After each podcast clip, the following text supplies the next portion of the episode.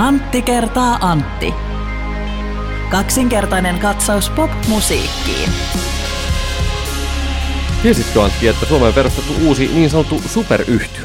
En ole kuullut, mutta onneksi sinä kerrot mulle Joo. siitä nyt seuraavassa. Pikkulinnut lauloivat ja nyt tämä pikkulintu laulaa sen sinulle.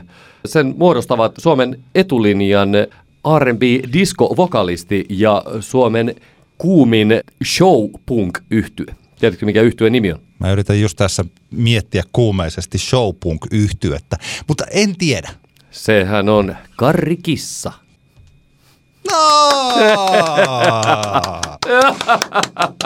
Karri Kissa. Kyllä, joo. Tervetuloa vaan kaikille Antti kertaa Antti podcastin pariin. Tämän vitsin inspiroi, tämä inspiroi, inspiraatio syntyi Flow-festivaalilla, jota olimme viettämässä Helsingin Suvilahdessa. Kolme päivää kovaa ajoa niin sanotusti. Siitä ollaan selviydytty nyt siihen pisteeseen, että voimme vähän purkaa kokemuksia. Mulle täysin poikkeuksellisesti me oltiin siellä perjantaina, lauantaina ja sunnuntaina kolme päivää. Ei tehnyt tiukkaa, täytyy sanoa. Mä oon niin hyväkuntoinen keski-ikäinen mies, että No niin, hyvä, sä, sä oot pitänyt tästä huolta. Mulla vähän loppui virta jossain kohtaa sitten kesken, mutta mennään siihen myöhemmin, kun päästään siihen sunnuntaihin. Kerron tarkemmin, että, että miksi näin tapahtui. Mutta joo, nautinnollista kolme päivää. Täällä siis Antti Hietala ja Antti Granulu teidän seurassanne. Kiitos kun kuuntelette. Ja erityiskiitokset kaikille. Aika monta ihmistä tuli vetämään niin sanotusti hihassa tuolla Suvilahdessa viikonloppuina ja kiittämään podcastista. Se lämmittää aina tosi paljon, kun tällaista palautetta tulee ja sitä negatiivistakin palautetta saisi siis antaa. Se ei siinä mitään, mutta erityisesti nuori mies, jonka nimeä nyt en muista, kun tuli kertomaan, että muistelemaan kaiholla niitä aikoja, kun me julkaisimme kerran viikossa. Joo. Ja hän kertoi, että se oli aina viikon paras päivä, koska tuli uudet biisit spotteriin ja sitten tuli Antti kertaa Antti. Kiitos sinulle paljon. tuntemattomaksi jäänyt Kyllä. käynyt. Joo, hei kiitoksia paljon. Mä ajattelin, että meillä on niin paljon puhuttavaa erilaisista artisteista, että lähdetään kohta rullaamaan niitä sillä kronologisessa järjestyksessä Joo. eteenpäin. Mutta otetaan tähän alkuun muutama sana tästä festivaalialueesta ja sanotaanko näistä lavojen budjeteista, koska kaikki, jotka on käynyt Flowssa vähänkään kauemmin, niin siinä tuli jotenkin sillä luonnollisesti se keskustelun aihe, että onko tämä vähän pienemmällä rahalla hoidettu nämä kaikki keikat ja ne kaikki lavarakennelmat. Ainakin se tuntui siltä. Niin, no oikeastaan ainoa, mi- mihin mä sille enemmän kiinnitin huomiota, oli, oli tämä entinen, se paikka, missä aikaisemmin ollut Blue Tent ja Red Tent, jotka ovat massiivisia 15 000 ihmisen telttuja. Sen tilalla oli, ja nyt saatan heittää ihan hatusta vaan tällaisen lukeman. Tilalle oli tullut tämmöinen ta- niin sanotusti tavan teltta, jonka ystäväni risti budget tentiksi. Eli tämmöinen niin kuin samantyyppinen teltta, mikä vaikkapa Ruisrockissa on se iso, iso ulkoteltta, niin samantyyppinen tavallaan tämmöinen perinteisen mallinen teltta. Sehän oli automaattis- auttamattomasti liian pieni se teltta, ja siinä varmaan on, on säästynyt sen verran paljon rahaa, että se on sitten järjestäjäorganisaatio kokenut, että semmoinen kannattaa ottaa sen ison pramean teltan sijasta. En, en tiedä mitä syytä, voihan se olla, että ei vaan nyt sitten sattunut olemaan yksinkertaisesti saatavilla niitä isompia telttoja. Että mä, mä en tiedä yksityiskohtia, että mikä se lopulta se syy oli ollut, mutta se oli mun mielestä se silmiin pistävin syy. Monet sillä teltalla olleista keikoista oli sellaisia, että otetaan nyt esimerkkinä vaikka Karri Koiran keikka, josta jouduin lähtemään hieman aikaisemmin pois, koska oli aivan liian kuuma. Olin aika siellä edessä, niin se väkimassa ulottui varmasti suuntaansa 30 metriä sen teltan ulkopuolelle.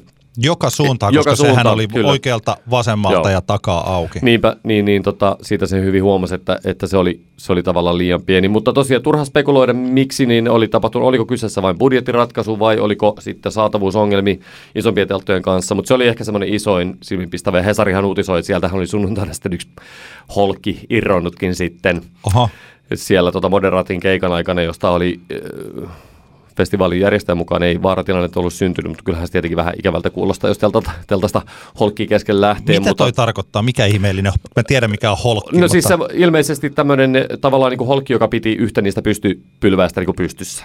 Että se sitten oli suljettu, se, sen pylvään ympäristö oli suljettu sitten, rajattu siitä ulos. Ihmiset oli ilmeisesti saatettu ulos siitä teltasta ja niin poispäin. Mutta tällähän ei välttämättä ole tekemistä sen kanssa, että minkä arvoinen sieltä se tuollainenhan saattaisi. Minä en tiedä, kun en, en yksityiskohtia, en ole mitään turvallisuusraporttia siitä lukenut, mutta, et, mutta sillä tavalla tämä oli vain niin huvittavaa, että kun se hmm. ristittiin kaveri, kavereiden budjettiteltaksi. budjettiteltaksi ja sitten sieltä holkkikin irtoa. Näillä ei välttämättä ole mitään tekemistä keskenään, mutta tämä oli niin kuin se isoin juttu, mitä itse niin kuin mihin kiinnitin huomioon. Mm, siinä tapahtui aika nopeasti sellainen, että festivaalikansa oppi, että jos päälavalla jokin artisti lopettaa kello 20 ja teltassa aloittaa kello 20. Ainahan on siis totta kai sillä mm. että fanit menee sinne. sinne. Mutta nyt alkoi tule siis ajoissa lähtee sieltä niin. päälava-artista ja mistä tahansa menee odottaa sinne. Mutta nyt tuntuu, että se oli aikaisemmin ja aikaisemmin, eli lauantai-illan joillakin artisteilla, niin siellä piti olla melkein puoli tuntia aikaisemmin, jos halusi päästä. Jos tulisi, tuli viisi minuuttia ennen, niin ei oikeastaan mahtunut. Ei, ei mahtunut. 20 minuuttia oli se oma havaintoni siitä, Joo. että 20 minuuttia riitti, jos halusit päästä niin kuin neljän metrin e, etäisyydelle tuosta okay, tuosta paineaidasta. Mulla kävi Kautrenoiden keikan kohdalla esimerkiksi juuri kävi niin, että mä olin menossa hyvin ajoin sinne eteen, mutta sitten jäin suustani kiinni siellä teltan ulkopuolelle ja kriittisesti juuri sitten meni sen verran, että viittavaille kun menin, tota, niin se oli jo täysin täynnä se teltta. Joo, joo, kyllä. Musta tuntuu, että lavarakennelmat eivät näin yleisesti ottaen olleet ehkä päälavallakaan niin hienoja, mutta en tiedä, onko se sitten aikaisemminkaan ollut, että, että pääesiintyjillä oli, siis sanotaan, että Wizkidillä oli selkeästi laitettu hienot mm. rakennelmat ja Lordella oli komeen näköinen kyllä. se setappi siihen.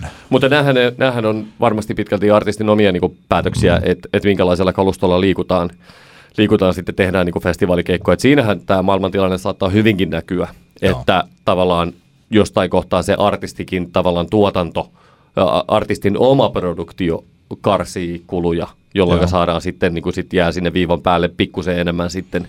Että tämä on varmaan enemmänkin sitä. Mun mielestä niin kuin esimerkiksi Päälava, nyt uskallan väittää, että yksi yhteen niin kuin tavallaan tekniikka festivaalin puolesta päälavalla kuin vaikkapa viime vuonna, mutta edelleenkin spekulaatio, koska en ole asia, virallisia asiakirjoja nähnyt. Ja sellainen juttu toki, että se onhan tähän niin kuin ilmastollinen asia myös, että ei noi halua kaikki maailman supertähdet myöskään kuormittaa liikaa.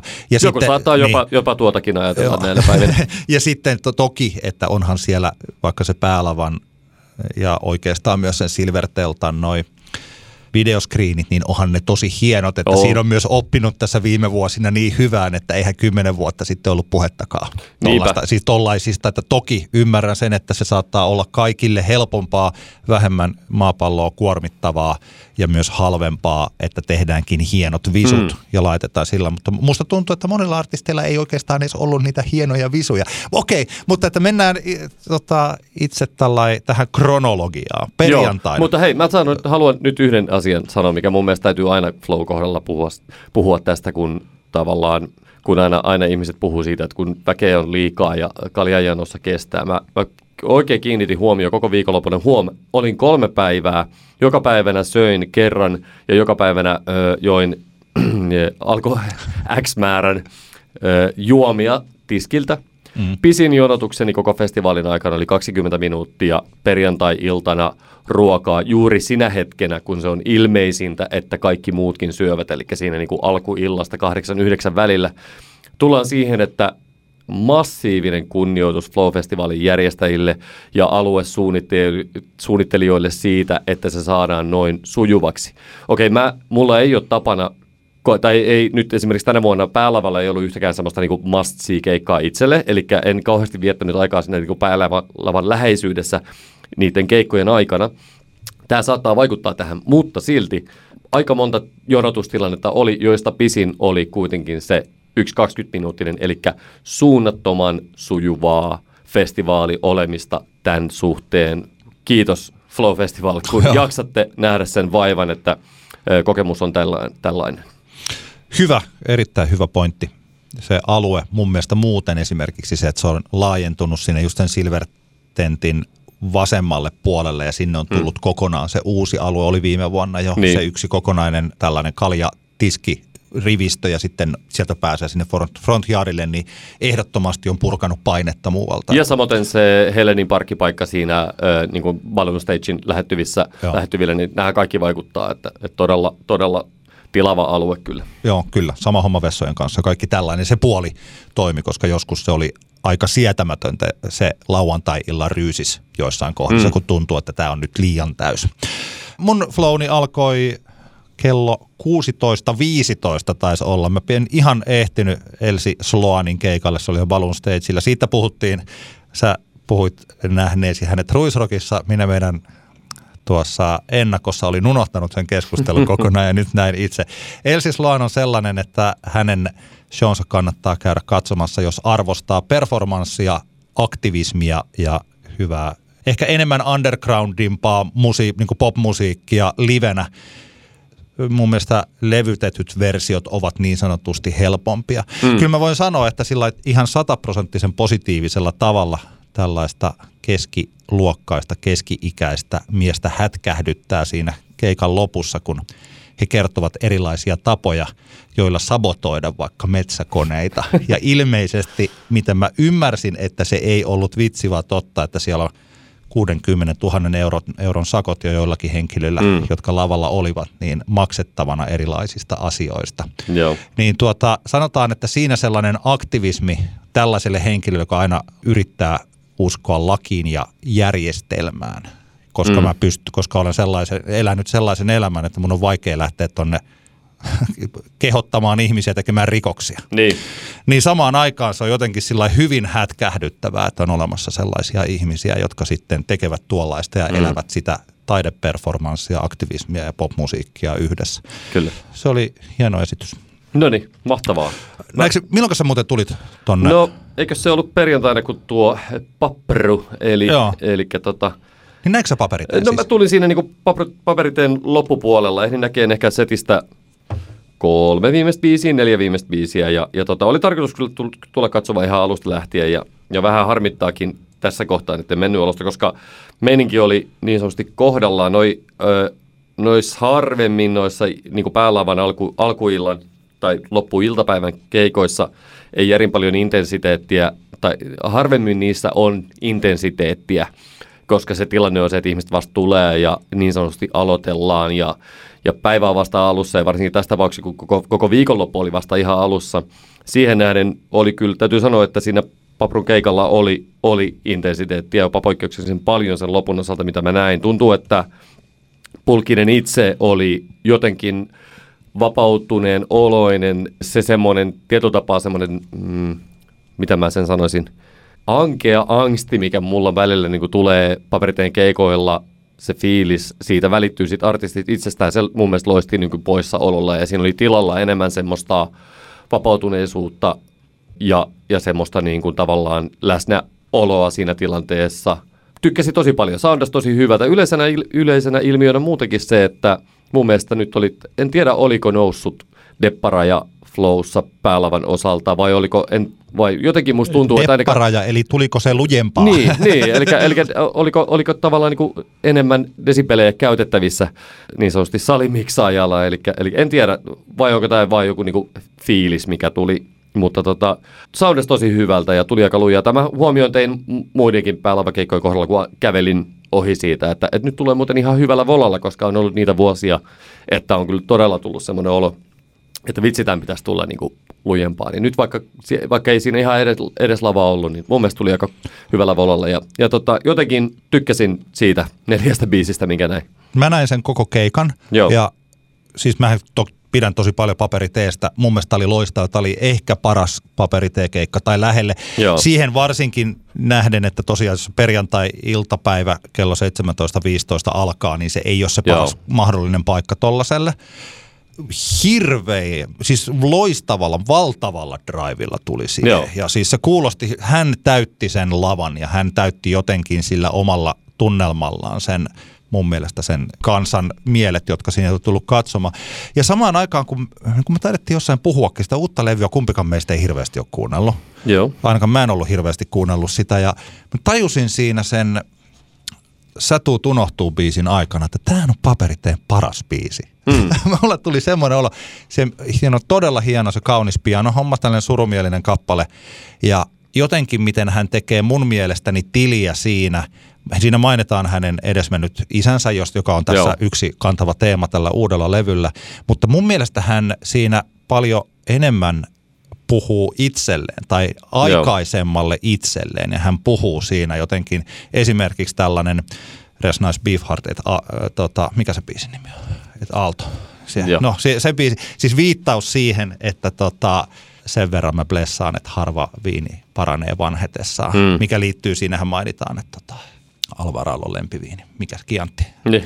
Mä en tiedä. Siis sillä, siinä mun mielestä hän tuntuu, että hän puhuu jostain, että omista lapsistaan sillä lailla, että osa kun hävettää, että omista säkeistään mm. ja omista tällaisista. Mitä mä koen, että se on puheena myös siihen pehmopoika-angstiin. Niin, niin. Ja tietyllä tavalla se, että se tapa viestiä ei ole vanhentunut kovin hyvin tällaisessa post ajassa verrattuna milloin malarian pelko tuli ja mitä eletään Niin. nyt. Sellainen aggressiivinen oikeastaan sen puolison syyttäminen ja Niin. sitten sitä tällä lailla siis näin.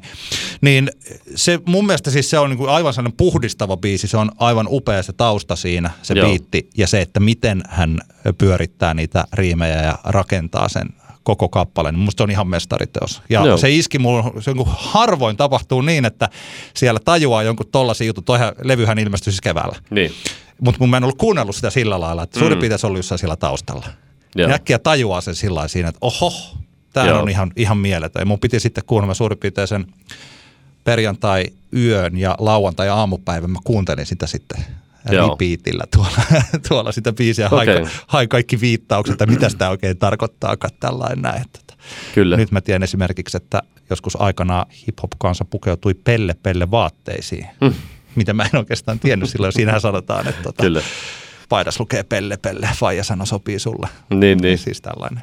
Okei, paperitee Kyllä. oli, oli loistava. Sen verran vielä paperiteistä, että, että omani, omat vanhempani ovat vielä, vielä elossa ja, ja tota, siinä sitten perjantai-iltana kuitenkin keskustelin erään henkilön kanssa, jonka isä oli, oli kuollut about samoihin aikoihin kuin Henri Polkkisen faija ja, ja hän sanoi, että tämä pa, viimeisin paperitteen-albumi tässä niin kuin, tämän isän kuoleman käsittelyssä ö, oli todella tärkeää vertaistukea hänelle itselleen sitten tässä niin kuin, isän Joo. kuoleman käsittelemisessä. Eli ainakin tämän perusteella voidaan sanoa, että Pulkkinen on onnistunut välittämään niitä tunteita, mikä on tietenkin hirvittävän tärkeää ja, ja myös monella tapaa poikkeuksellista se, että joku ihminen näinkin painavasta asiasta pystyy, pystyy asiasta puhumaan ja laulamaan.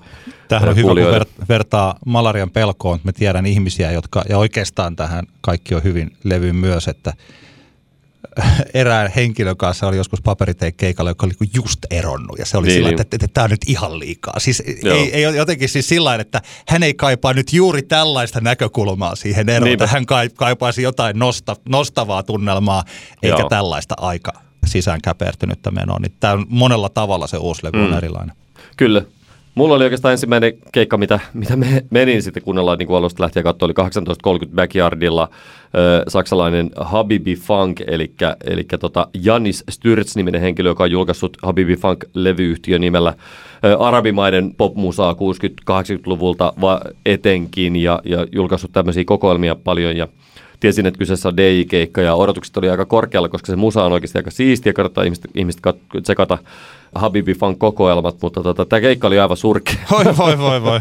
Se, Millä- millä se hämmentää, että, että kun DJin ja tavallaan, että se selkeästi tällä Janniksella oli semmoinen lähestymistapa, että hän vaan niin pistää biisejä putkeen ja sitten se pitäisi olla silleen, niin kuin, siinä mä en niin kuin voi yhtään ymmärtää, että hänelle niin kuin minkäänlaista tavoitetta edes luoda minkäänlaista semmoista niin kuin, tavallaan kokonaisuutta, kun sehän on mun mielestä se, niin kuin, mikä DJ niin kuin, yksi semmoinen ulottuvuus siinä hommassa on se, että sulla on läjäkappaleita, että sä pistät ne semmoiseen järjestykseen, että ne tavallaan on enemmän kuin osiensa summa, ymmärrätkö mitä tarkoitan? Kyllä, kyllä ja varsinkin silloin, jos mennään flowhun soittaa, että se on vähän Niin. eri asia, kun soitellaan tällainen rock DJ Niinpä, mielessä niinpä tonne. ni, just näin, just näin että, että se oli musta tosi kummallista, että siitä tuntuu, että hänelle ei ollut niinku, kiva hänelle niinku näytti olevan ja osa porukasta kyllä toki tykkäsi. Onhan se niinku poikkeuksellista musaa. Se on tavallaan niinku sitä musaa, mitä arabimaissa, kun on länsimaissa ollut niinku popmusiikki, niin millä tavalla he ovat sitten kanavoineet sen matskun siellä ulos ja paljon semmoisia tavallaan niinku arabi, arabi, arabiakielisiä niinku versioita esimerkiksi länsimaisista hiteistä ja niin poispäin.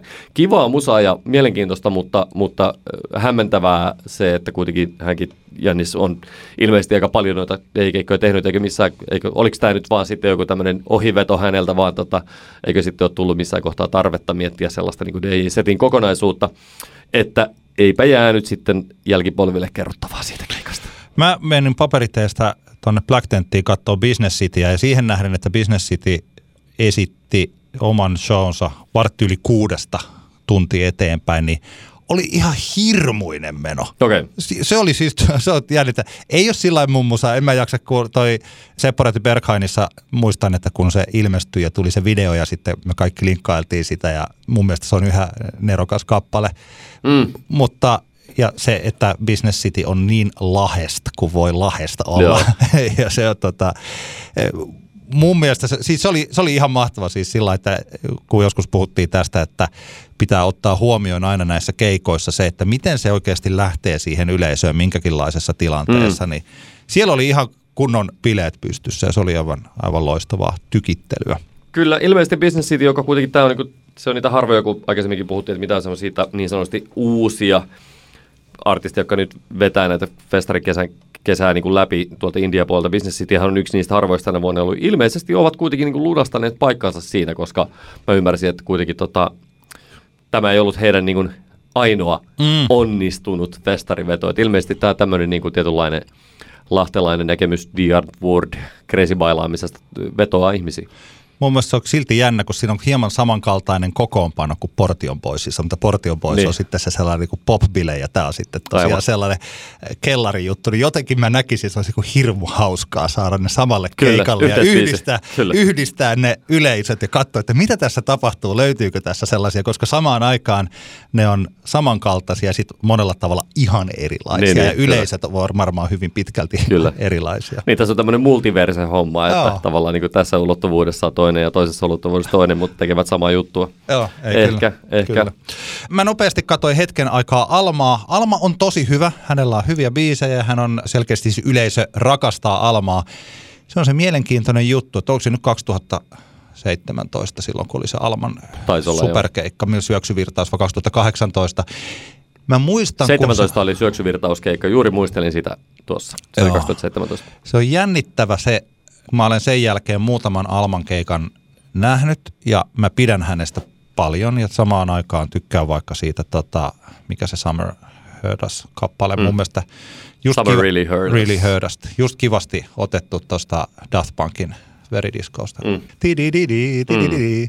Suurin piirtein, että ettei tarvitse tekijänoikeusmaksuja maksaa.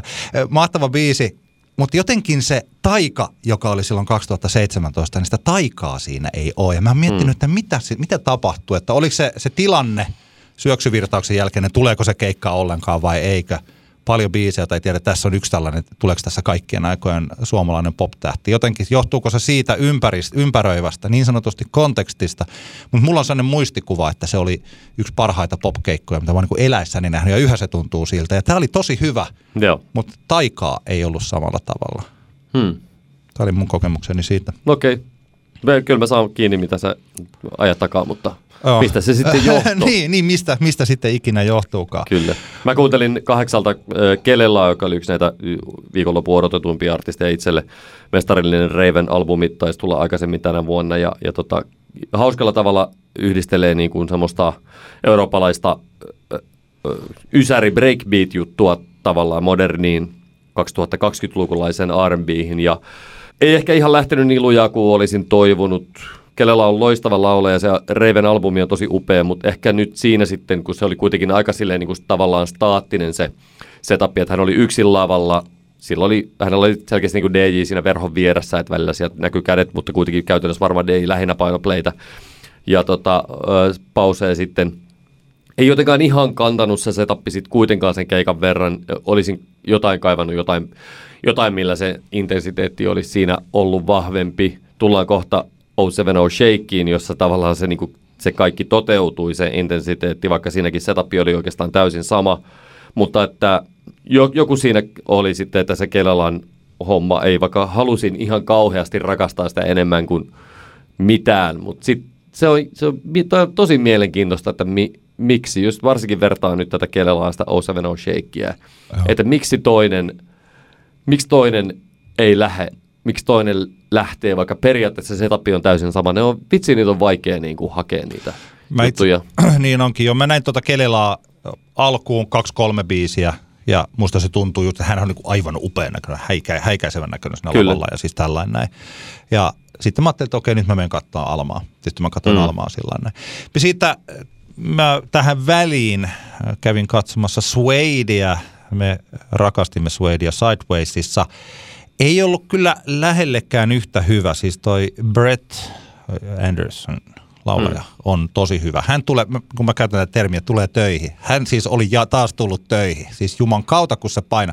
Se on oikeasti se kaveri, joka pitää ton koko musiikin livenä elossa. Joo. Hän on se, joka sillä omalla esiintymisellään, omistautumisellaan pakottaa ne biisit sellaisiksi, mm. että niillä on relevanssia myös tässä ajassa. Siis sillä ihan toisenlaista, kun mun, mä oikeastaan väittäisin tässä kohtaa, että ihan toisenlaista kuin kellään samanlaisella, joka huippuhetket on osunut oikeastaan debyyttilevyn levyn kaksi ekaa biisiä. Niin. Mun mielestäni moni voi olla sitten eri mieltä tästä näin, mutta että siinä kun lähtee So Youngilla ja Animal Nitrateilla, niin suurin piirtein big point on saavutettu, koska ne on täydellisiä siis siinä omassa kentässä. Mutta onhan siellä coming, coming Upilla muutama aika täydellinen No on biisi. siellä ihan, ihan, ihan hyvää popmusiikkia kyllä. mutta siis okei, okay, mutta siis tämä pointti ei ollut nyt niinku taas dissata jotain muuta äh, Suedin musaa tai siis tällainen näin. Mutta että se, että, että mitenkä hän elää ne biisit ja mitenkä tekee. Mutta soundi oli kyllä tosi tuhnunen. Oli okay, jotenkin jo. siis sellainen, niin kuin, että ei pitäisi tämän koko luokan yhtyellä kuitenkin, mä väitän, että kysymys ei ole Flow-festivaalin äänentoistosta, että kyllä se siitä mm. bändistä lähti se soundi. Tuntuu siltä, että kitaristit sekoilee vähän se.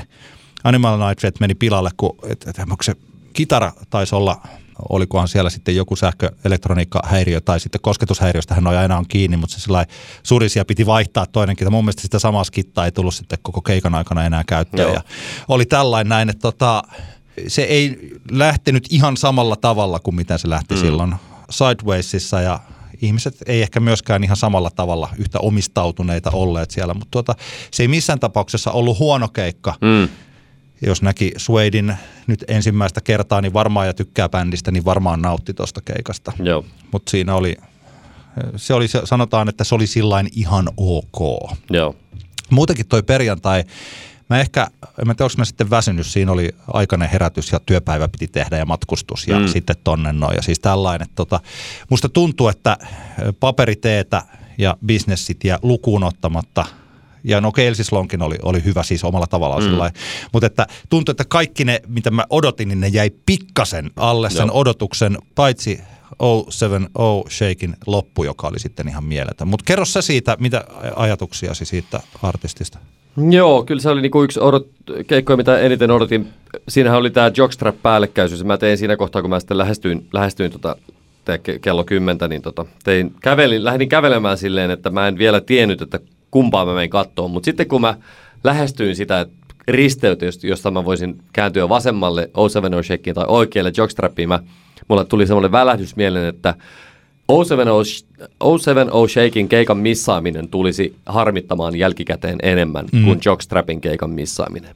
Ja mä tällä perusteella tein valinnan mennä katsomaan O7 Shakea ja luojan kiitos, että sen teinkin. Jockstrap oli kuulemma ollut aika heikko, mutta en, en itse osaa kommentoida siihen mitään, koska en voin, nähnyt sitä.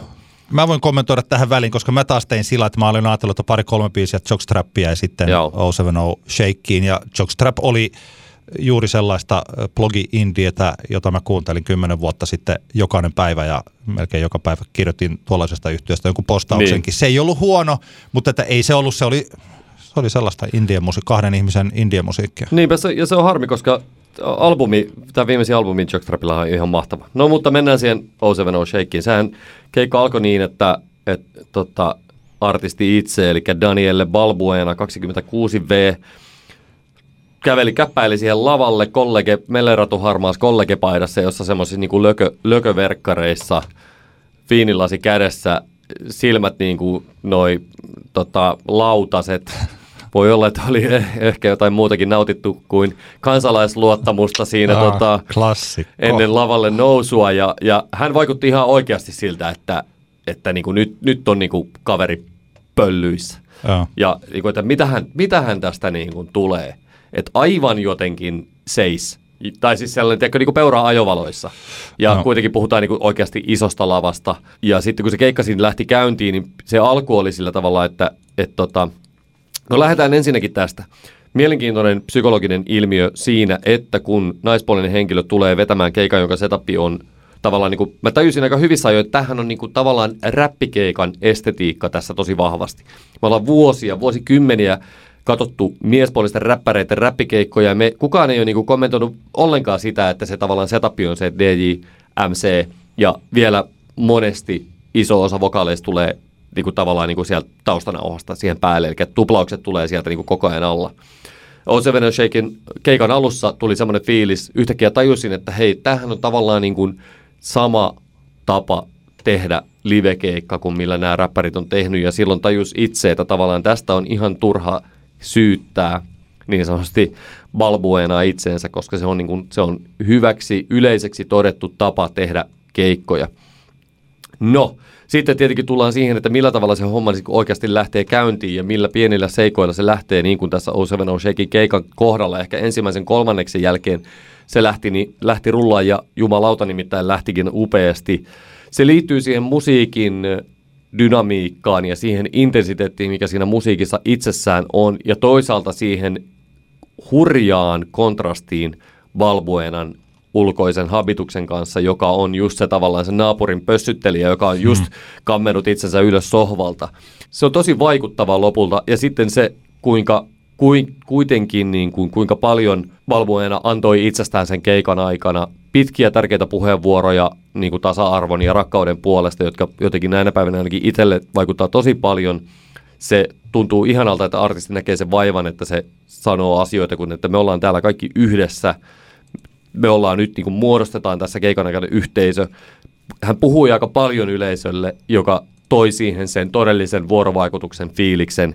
Tämä Balboinen Osevenoshakin musiikki, se on, se on oikeasti aika niin kuin, se on massiivista musiikkia. Modus Vivendi-albumi vuodelta 2020, se on, niin kuin, se on näennäisen vähäeleistä. Ja tuolla keikalla se vahvistuu se fiilis siitä, että se on oikeasti kolossaalista vuorien kokosta musaa, joka kun se isosta peasta jyrää niin no. sitten sä niin kuin jäät vaan niin kuin katujyrän alle ja se oli niin kuin todella vaikuttavaa. Tavallaan avainpiisi, iso hitti, uh, Guilty Conscience oli, oli niin kuin järisyttävä kokemus, kun se tärähti sieltä isosta PAsta lähes täydellisillä soundeilla. Olin aika lähellä lavaa katsomassa. Se oli, se oli tosi, tosi, tosi vaikuttavaa ja just se verrattuna siihen Kelelaan, niin kuin se on, niin kuin, sitä on niin kuin vaikea niitä sanoa, että miksi, miksi tämä Kelelänkin musa on. Mutta vielä toi tavallaan, se, se oli ehkä tässä niin kuin Osevenoshokin kohdalla juuri se tavallaan se iso kontrasti, jonka se sen niin artistin habituksen ja, ja sitten sen tavallaan niin kuin musan välillä, niin se, se Balbuena niin kuin käänsi sen pelkästään edukseen. Eikä se varmasti ollut, ole mitään sattumaa, että hän vetää – pieruverkkareissa sen keikan. Ei se ole mikään ne sille... ihan pieruverkkarit no, no, ei, ei, ei, ei, ne mitkään puman... Äh, pro, ei, ei, ei, ei, mutta, mutta kuitenkin se oli, se oli oikeasti. Se oli se No, Melleratun harmaa kollegepaita ja, ja semmoiset harmaan bacon-sävyiset Okei, ne oli varmasti joku design, designer-verkkarit, kyllä, lököhousut, mutta silti loppupeleissä. Ja tiedätkö, että, että se, niin kuin, totta kai se on harkittu tehokeino, mm. että luodaan se fiilis alkuun, että hän tulee niin kuin pöllähtyneenä vaan silleen, niin kuin, öö, missä mä oon, ketä te ootte, mitä helvettiä mä teen täällä. Ja sitten, tiedätkö, sit jossain kohtaa niin kuin boom, rysähtää. Ja sitten, sit, anteeksi Kirolle, sit vittu mennään. Ja sitten mentiin, ja kyllä ainakin niin kuin meikäläinen olin hyvin vaikuttunut, ja se on semmoinen keikka, mitä nämä on näitä niin kuin onneksi joka flowssa tulee se yksi keikka, joka jää niin kuin mieleen silleen niin kuin pyörimään ja sitten niin kuin funtsii, että mitä siinä oikein tapahtuu.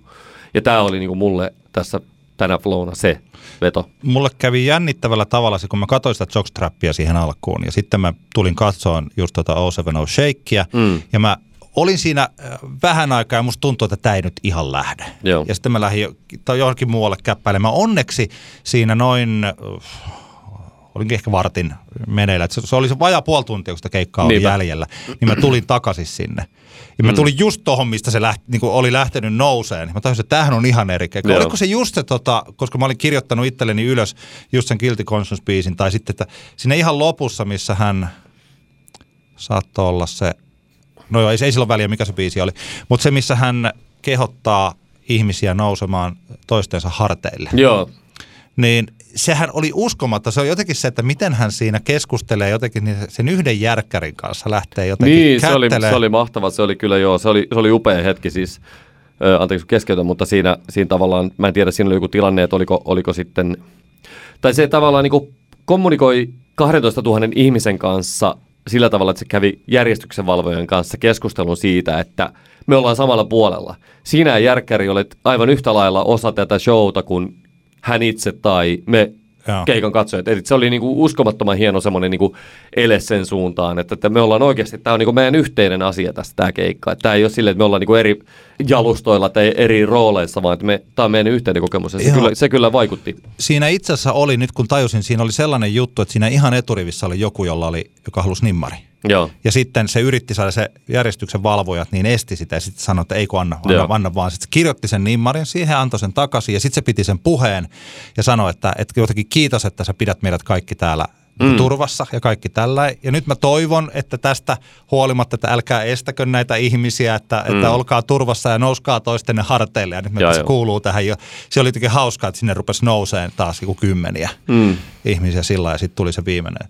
Ja nimenomaan siis sanotaan se kommunikaatio oli sellaista, että et, et toivottavasti joku, joka miettii, että minkälaista tällainen, että siinä oli sitä taikaa. Niinpä, Siis siinä oli niinpä. sitä taikaa, jota Just on hirveän vaikea saada, että Kyllä. mistä tämä tuli ja miten, että nyt mä näin, miten se tuli. Sitten mä menen tonne johonkin lavalle, niin, niin mik, tai okei mä oon tyhmä esimerkki, mutta joku muu menee, niin että kuinka vaikeeta, kuinka poikkeuksellista tommonen on Niinpä. niin saada aikaa. Ja mä luulen, että se ei ollut tämä kerta, vaan että toi tapahtuu Niinpä, niinpä. kaikkialla muualla. Kyllä, kyllä.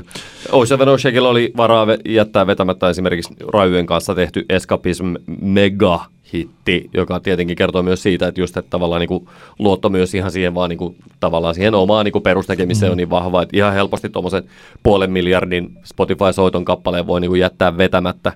Niin tota, totta kai siinä biisissä, okei, Raju on aika isossa roolissa, mutta onpa nyt aikaisemminkin artistit vetänyt semmoisia fiittausbiisejä, vaikka se toinen osapuoli ei olisi paikalla, mutta Joo. Ocean Oceanin ei tarvinnut tavallaan tehdä sitä. Kaksi uutta biisiä kuultiin, jotka olivat kolossaalisen uskomattoman siistin kuulosia biisejä, että odotan kyllä todella, todella innolla tulevaa, tulevaa albumia. Mä lähdin sen jälkeen sitten meneen, koska Joo. Olen vanha ja väsynyt, vaikka en sitten ollutkaan. Jaksoin bailata tosi hyvin kolme päivää, mutta yhtä päivää en jaksanut. Mitäs Keitranana? No se oli, siis se oli ihan vaan perus DJ-keikka, että se ei tavallaan, niin kuin, ei siinä nyt ole mitään sen niin kuin, ihmeempää, että upea artisti ja, ja kivasti hän sieltä soitti tota, läppärillä ja kontrollerilla tota, noin, niin, mm, tuotantoa läpi, mutta eipä siinä sitten ollut mitään kiva. Se oli jorailla ja, ja eipä siinä, mutta että se nyt oli vähän, odotin ehkä, että olisi ollut jotain niin kuin live, liveen viittaavaa edes siinä, joku vieraileva vokalisti tai jotain, mutta Kautrana ajatteli, että pistetään sitä 500 000 ihan suoraan vaan omaan taskuun. Todennäköisesti oli lentänyt itsekseen vaan ja kertoi managerinsa kanssa, että ihan hyvä tilihän tuosta kesäaikana syntyy, kun tuollaisia vetoja vedät Euroopassa 20. Ö, Lauantai-päivä. Me ollaan, mä mietin tätä aikataulua, että mennään sillä tavalla, että ehditään puhua Joo. Kaikista. Mä näin ensin kissan, ei ollut eka keikka, kun näin kissalta, eikä vika keikka. Siellä taisi olla 12 ihmistä lavalla, oli myös taustalaulajat, ja jolla oli viulut messissä. Ja loistavaa, Rokki, miten sä kuvailit sitä äsken siinä meidän vitsissä? Showpunkkia. Showpunkkia. No onko se punkki? Onko se- No, onko se on hyvä rock- termi? Katurokki. Joskus ennen vanhaan puhuttiin Ai, katurokista. Kasi, Mä- kasipallorok. Kasi- jotain, jotain sellaista, kasi, kasirokkia. Olisi se vitsi olisi ollut hauska, jos se olisi ollutkin, että se ei olisi ollut ka- Karri kissa, vaan se olisi ollut kissakoira. Totta. no, niin. no, mutta siis mun mielestäni kaikki kohdallaan, jos, me halu, jos mä haluaisin tai jos mä miettisin, että millä tavalla kissasta, mi, mitä se, mihinkä suuntaan se menisi tässä, niin kyllä siinä on sellainen äh, homma, että tai biisin kirjoittaminen on se, että se olisi se seuraava leveli. Että hienoa rock'n'rollia, Mm. mutta pikkasen jää sillä että, että niin, että, että ne sellaiset huippuhetket, niitä ei siellä välttämättä niin hirveästi ole. Et bändi on tällä hetkellä ehkä vähän parempi kuin, tai siis niin kuin tosi hyvä. Mm. Ja materiaali ei ole huonoa, mutta se materiaali ei tällä hetkellä ehkä nouse ihan sen Joo. shown, shown rinnalle. Kyllä. Enpä, enpä nähnyt sitä. Oli ensimmäinen keikka, mitä oikeastaan näin kokonaan, oli Karri Koira, joka aloitti Silver Areenalla. Ja silloin, kun tavallaan julkaistiin tämä niin Koira-albumin 10-vuotis kiertueet ja niin poispäin, olin pikkusen skeptinen, että miten on kestänyt aikaa, vaikka hieno levy olikin silloin tullessa savuessaan, mutta tota, tämä keikkahan oli aivan uskomattoman viihdyttävä. Semmoinen niin kuin, mm, jos suomalaisen niin kuin tämmöisen R&B-disco-artistin pitää vetää show-keikkaa, niin tämä oli varmasti niin kuin sieltä parhaimmasta päästä. Nuori bändi, hyviä soittajia mm, ehdottomasti ja, ja Karri muutaman kerran henkilö tavanneena, hän on riemastuttava jätkä ja se on ihanaa, kun se näkyy täysin niin kuin filteröimättänä, filteröimättömänä siellä lavalla. Suunnattoman hyvän tuulista, hauskaa toimintaa. Bändi veti upeasti ja onhan siellä niin biisi katras aika monta kovaa rallia. Kuultiin, kuultiin pätkät kaikista mammat, mammat riivaa ja, ja muista tämmöisistä hassutteluklassikoista, mutta sitten myös tota noin, niin, uudet singlet ja tietenkin Koira-albumin. Jos ei nyt ihan jokaista biisiä, niin aika, aika monta kuitenkin. Ja nautin, nautin kovasti, joskin tämä teltta kävi siinä kohtaan ehkä vartien loppua oli niin kuuma, helteinen päivä melkein, niin tota, sitten oli pakko se ihan loppu siitä skipata, mutta tota, kolme varttia jaksoin urheasti ja na, kyllä, tä, siis, kyllähän se oli niin kuin todella hauska juttu ja sitten semmoinen pieni hauska semmoinen lava gimmick, minkä se teki, oli aina silleen, että et vedetään, se oli aina bändille sille välillä, että hei, no niin, seuraava vedetään yksi nopea hitti ja sen jälkeen bändi teki semmoisen boom, tavallaan niin kuin, tiedätkö, iskun Jaa. siihen se, se viljeli sitä, että no niin, no niin hei, bändi vedetään yksi nopea hitti, bum! Ja ne oli opetellut tämmöisen tavallaan niin kuin lavan gimikin, joka oli mielestäni suunnattoman hauska. Toi on tosi kiva, siis sama mitä se jossain vaiheessa puhui tästä Barbie-leffasta ja sitten mm. siitä, ja sitten hänellä oli tämä joku kontrollori, josta hän sai sitten tehtyä Joo. niitä, niitä tota, erilaisia ääniä. Ja sitten siellä oli, lopussa painettiin muutamaankin kohtaan, kohtaan tämä, mistä kuuluu se tota, Hi Barbie, mm. ja sitten yleisö huutaa, että Hi Ken, koska Kyllä. hän ikään kuin näyttää Keniltä. Leijona kuningaslaulu, jota me menee Empupojan kanssa kuunnellaan, niin sehän on ihan nässä ja se oli taas ihan mm, nässä. Kyllä. Ihan, ihan mahtavaa kamaa. Että siis, toi oli sillä kun iloa puhdasta iloista biletystä, ei ketään vastaan kaikkien puolella. Se oli, ihan, se oli todella mahtava keikka. Kyllä. Mulla kävi sillä hauskasti, koska mä siinä samaan aikaan alkoi Markus Grunegård ja mä menin sitten taas sinne Black Tentiin. Mä joka kerta tässä valinnut aina sillä että pikkasen, pikkasen sen, joka ei ole ollut sitten ehkä mm. niin hyvä. Okei, eri tavalla. Niin ja sitten mä otetaan karrikoira loppuun. Se oli niin täynnä ja sillä teltta, että mä siitä sitten pääsin, kun mä olin 15 minuuttia Markus Kruunekordia kuunnellut, niin mä siitä sitten pääsin sillä että pikkuhiljaa menin. Mä ehkä noin 15 minuutissa sieltä oikealta pääsin puikkelehtimaan sinne sisälle telttaan sieltä oikealta. Ja sitten lopun pääsin aika kivaan, kivaan kohtaan siihen teltan, mm. teltan oikeassa reunassa katsomaan sitä, mutta siinä kohtaa tuli just semmoinen olo, että tämä on tämä on jännittävää, että missä tila käy näin pieneksi. Niinpä, että, niinpä. että se, jos viimeinen vuosi Suvilahdessa ensi vuonna, niin olisipa kiva, että siinä olisi joku toinen ratkaisu, mutta en, mä, en kyllä toisaalta tiedä, että nyt, että minkälainen se ratkaisu mm. muuta kuin oli. Mutta siis Markus Krudekord on Ruotsin suomalainen laulaja. Niin Ruotsi on siis tota, tehnyt paljon biisejä eri artisteille, muun muassa Charlie XCX ja, ja, tota, ja niin edelleen. Veronika Maggio tietysti. Siis tällainen. Ja, mutta hän puhuu myös erittäin hyvää suomen kieltä. Joo. Ja sitten nämä uudet biisit ovat nyt sitten mitä hän tuolla esitti, ne olivat niitä suomenkielisiä biisejä. Kyllä. Hän siinä vitsailikin sillä jotenkin, että, että Ruotsissa mut tunnetaan nimellä, miten se sitten lausui sen tosi sillä niin kuin riikin ruotsalaisesti, mm. Markus Kruunekari. Mutta nyt täällä mä oon Markus Kruunekord. Kyllä. Ja, ja sit se, se musiikki on tällaista keskitien – pop, mun mielestä se on niin suomi-pop-musiikki. Mulle tuli sellainen olo, että Markus Krunekord on Ruotsin Heikki Hela. ja mä mietin, kun mä, mä kysyinkin, että saanko mä sanoa tämä, koska jotkut saattaa kokea tämä jotenkin haukkuna, mutta se mm. ei ole missään tapauksessa haukku. Niin. Koska... Niille, jotka ei tiedä, niin Antti Granlund rakastaa Heikki Helaa. Heikki Helan Uneton yö on Kyllä. Manse pop-klassikko. Kyllä, just näin. että se, jotka 957 kuuntelee, niin tietää. ja hänessä oli hyvin sellaista samanoloista, että hän on, hän on hirmu hauska. Heikki Helahan on siis lavalla erittäin hauska, hauska artisti. Hänellä on sellaista kivaa, hän on hyvä laulaa, hyvä esiintymää, mm. kivoja kappaleita, jos on hyviä melodioita, perinteiset soittimet, oikeat ihmiset soittaa oikeilla soittimilla, Kyllä. muistitikut ovat... Tietokone, on, ei, tietokone ei itse näppäile näppäimiään siellä. Just niin, muistitikut on jäänyt sinne jonnekin tota, työhuoneeseen. Ei siis tällainen näin. Siis mun mielestäni aivan hyvä keikka, nyt tulee enemmänkin keikkoja sitten täällä Suomessa. Mä luulen, että sillä omalla jotenkin sellaisella josta, jostakusta henkilöstä käytin tällaista san, mm. niin kuin määritelmää kuin lempeä karisma, niin sellaista Markus Kruunen kordilla oli. ihan superpidettävä ihminen siellä Joo. lavalla. Ja Ihan siis tää, varmasti. tällainen näin. Niin tota, juu, se oli, se oli ihan hauska, että mä tosiaan, ja se muutama biisi siinä riitti, että mä jotenkin ajattelin, että tämä on tällainen. Ja tää, näissä aina muuten pitää muistaa se, että nämä, näitähän ei voi pitää, tämä on nyt se viimeinen sana, mitä Markus Kruunakortissa sanoi, siihen vaaditaan kokonainen keikka. Ja siis Niinpä. tällainen, että tuolla kun risteilee eri lavojen ja telttojen välillä, niin tietenkään ei voi sanoa myöskään sillä sataprosenttista, että näin se nyt sitten on. Mm. Toisaalta tämä on just se syy, miksi mä tykkään katsoa paljon useita keikkoja Niin, niin, artisteilta, että sit saa Joo. sellaisen tarinan siihen. Kyllä, kyllä. Mä, väli, mä unohdin mainita kokonaan, siis 1630 oli eka keikka, mitä mä, mitä mä oikeasti tulin katsomaan, ja se oli Jori Hulkkonen tuolla Resident Advisor Frontierilla.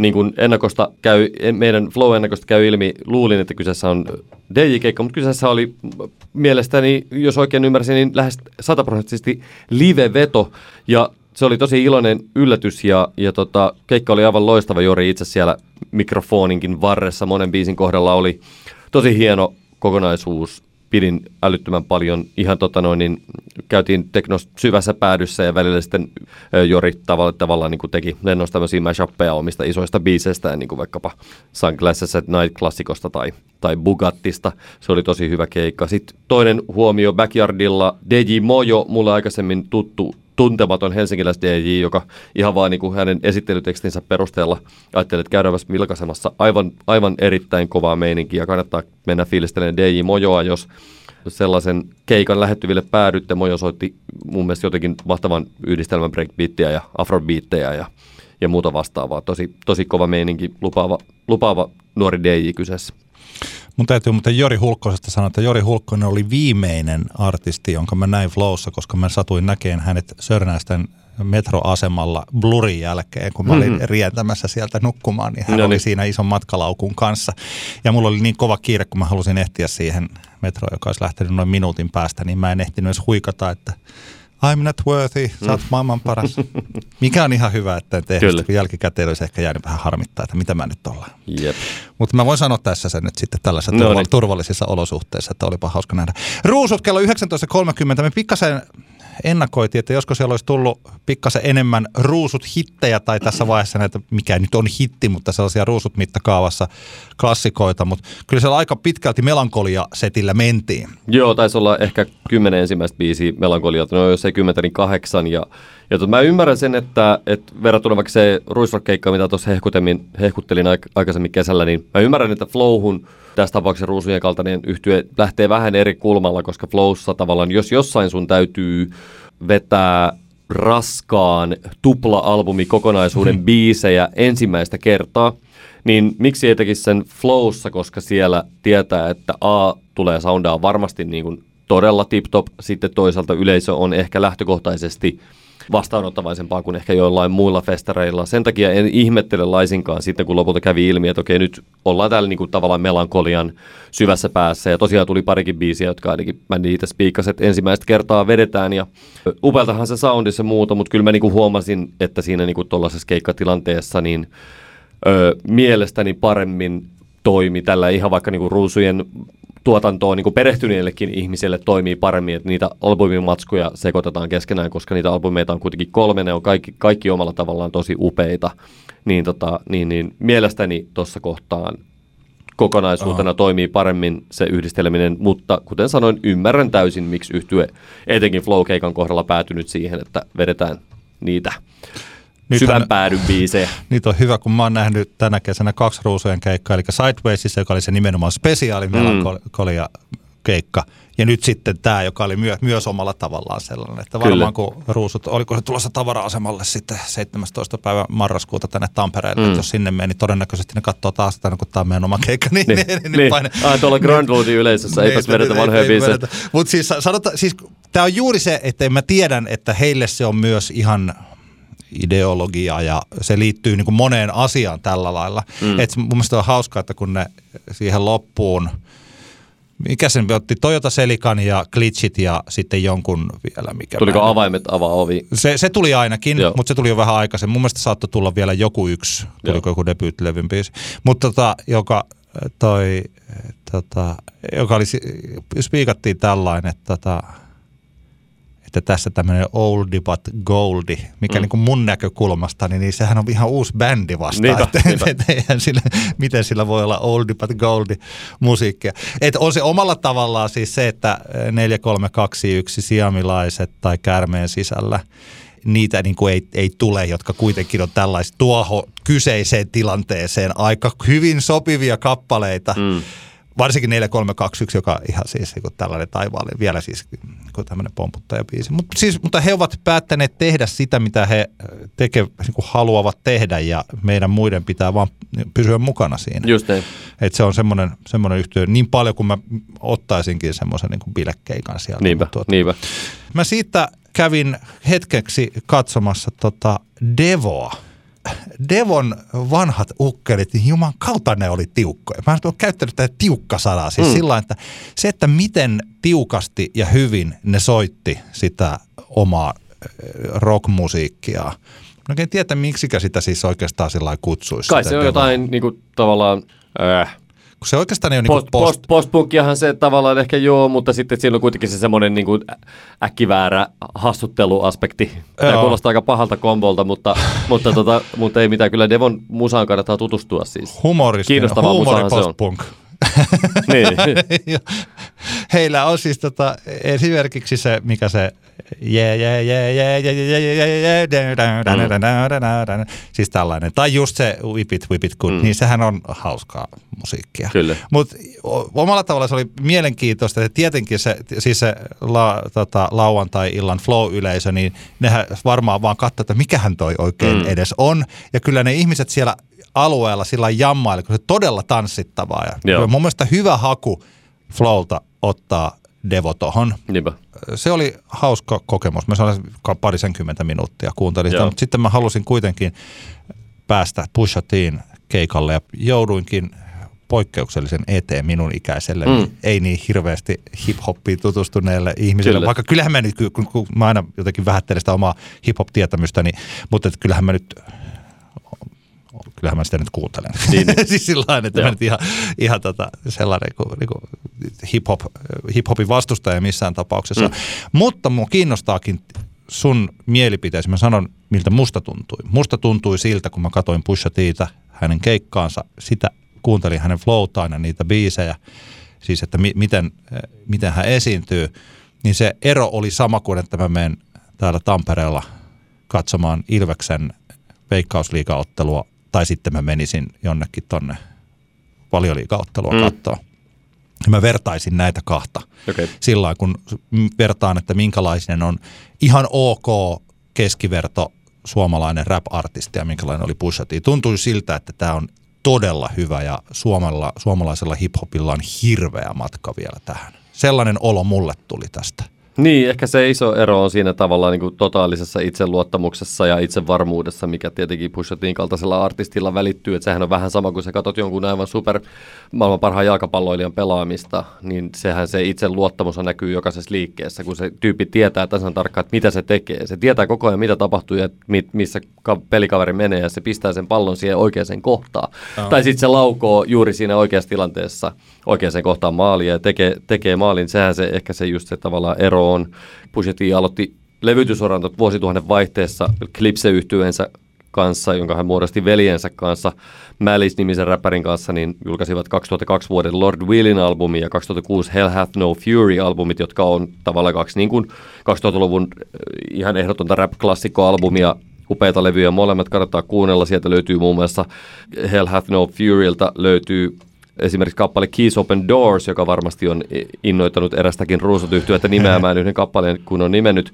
No mutta anyway, Pusha Tin soolotuotanto alkoi siinä sitten, tämä Malice Broidi tuli mun mielestä niinku uskoon sillä tavalla, että alkoi joskus papiksi tai jotain ja lopetti räppi, räppitouhut kokonaan. 2008 ekassa Blockfesteillä muuten oli, oli Klipse keikalla ja se oli ihan hirvittävän huono keikka silloin, mutta tota, sitten Pusha siirtyi solo-uralle uralle ja tota noin niin, ö, eka albumi tuossa 2011, sen jälkeen useampia albumeita, joista sitten niin merkittävimpinä My Name is My Name 2013, Daytona 2018 ja nyt tämä viimeisin It's Almost Dry vuodelta 2022.